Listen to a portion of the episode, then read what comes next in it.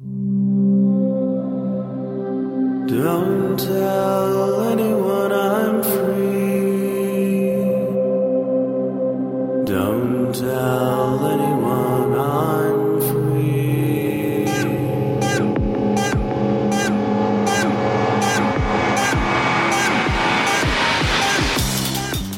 Hello and welcome to BSD Talk number 172. It's Thursday, April 9, 2009. I just have an interview for you today, so here it is.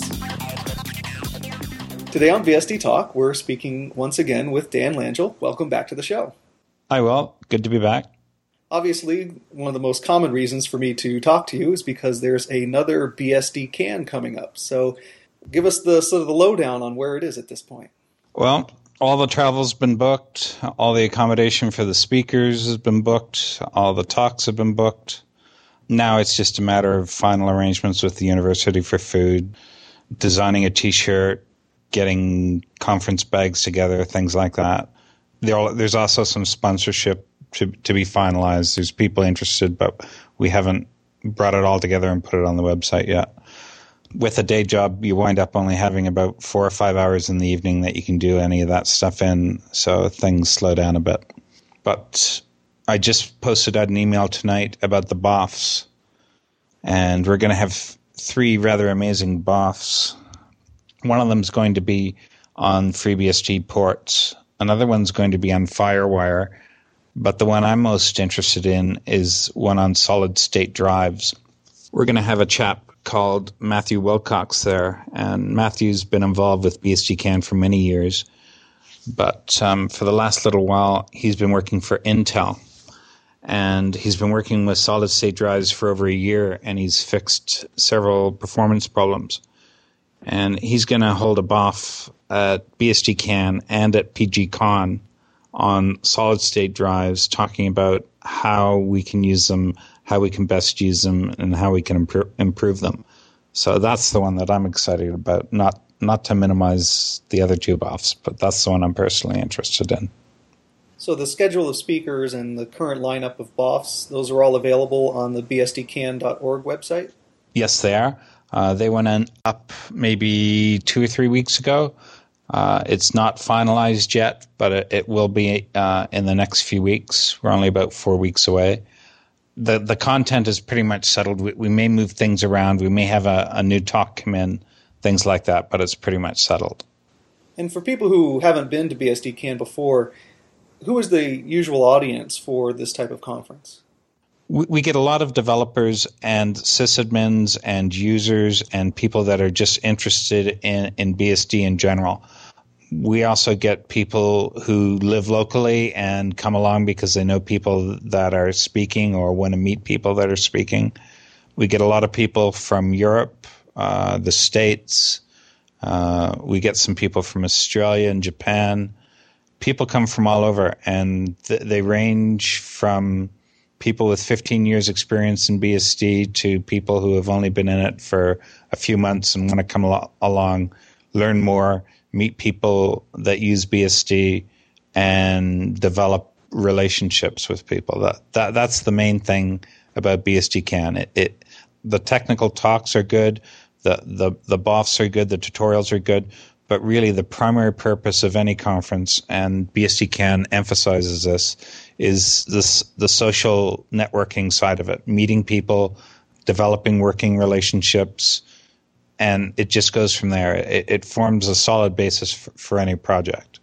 Yeah, I find that staying in the dorm and, and, eating breakfast right there, you end up meeting people and, and, sharing a meal with people that you wouldn't imagine you'd have the opportunity to meet.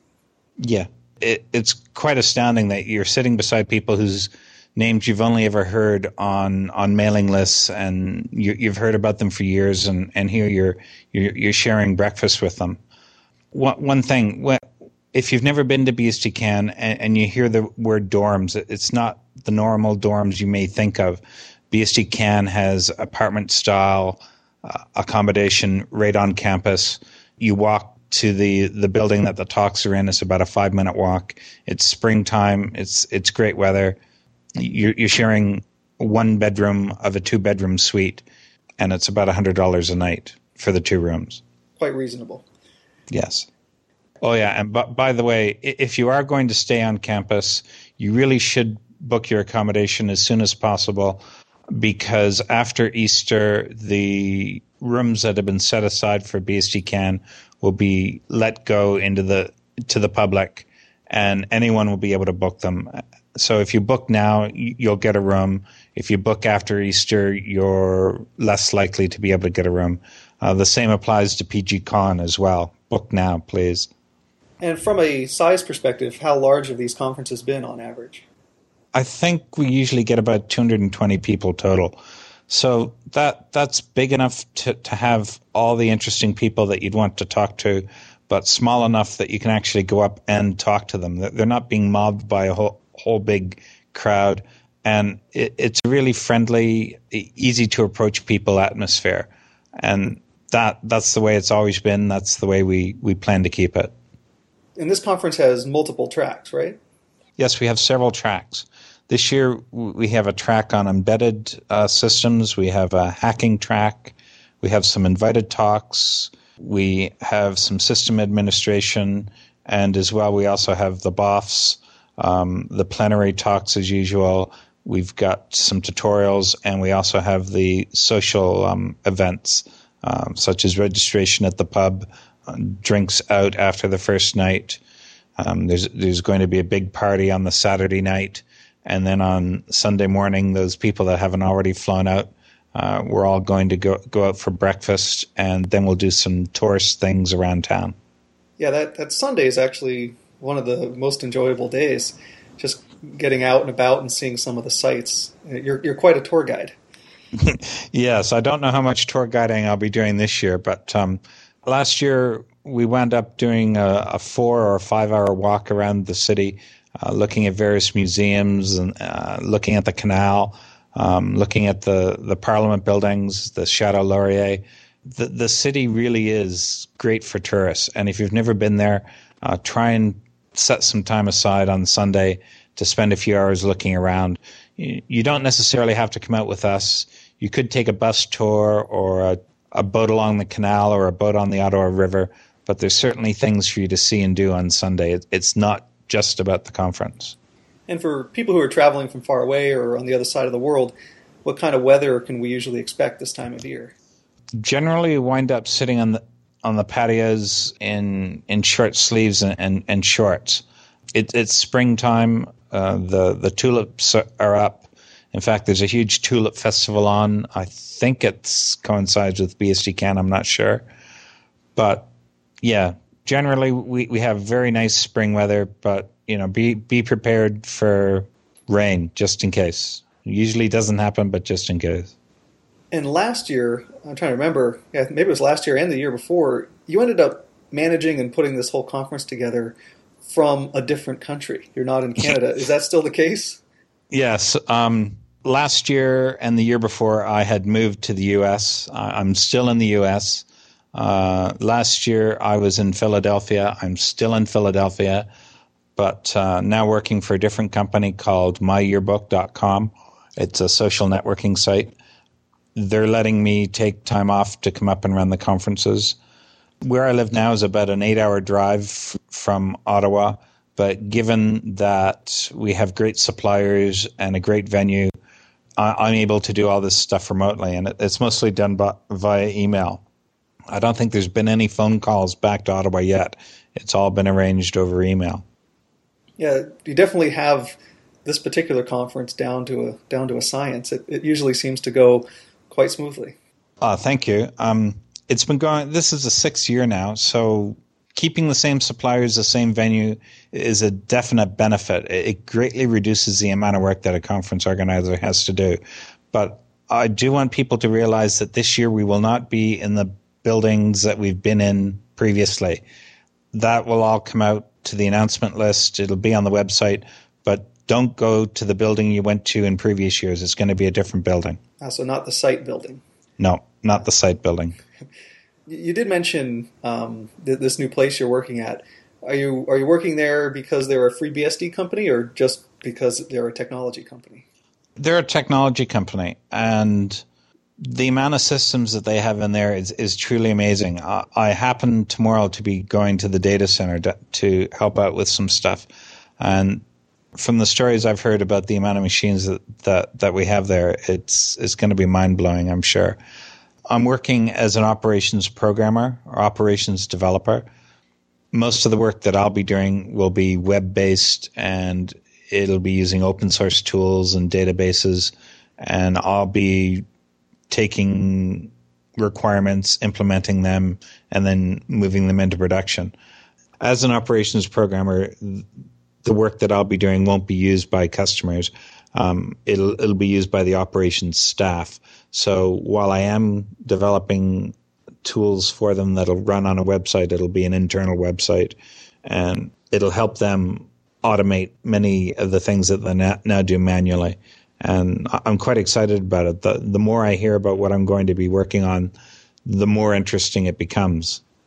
Now, at your last job, I believe you had the opportunity to exercise your Postgres muscles. Are you able to do that in this job? Yes, my yearbook does use uh, Postgres. I use it rather extensively. In fact, there'll, there'll be three or four of them at uh, PGCon giving talks about Postgres it's quite good to be in a Postgres shop because yeah, that's that, that is my favorite database and what I like to work with. So yes, the answer to your question is yes. And and obviously, as you've mentioned, following BSD CAN is the the conference devoted to Postgres. Do you have any sort of additional details about that, or is that something else that you're still finalizing? I, I run the conferences pretty much in parallel in terms of planning and organization this year PGCon is not immediately after BSD CAN. Uh, that that was not our preference, but because of bookings at the university, we had to go a week later. And for those planning on going to PGCon, we won't be in the site building for that either. We're going to be in another building, which um, my scouts have said is, is much nicer and much better suited for what we want to do.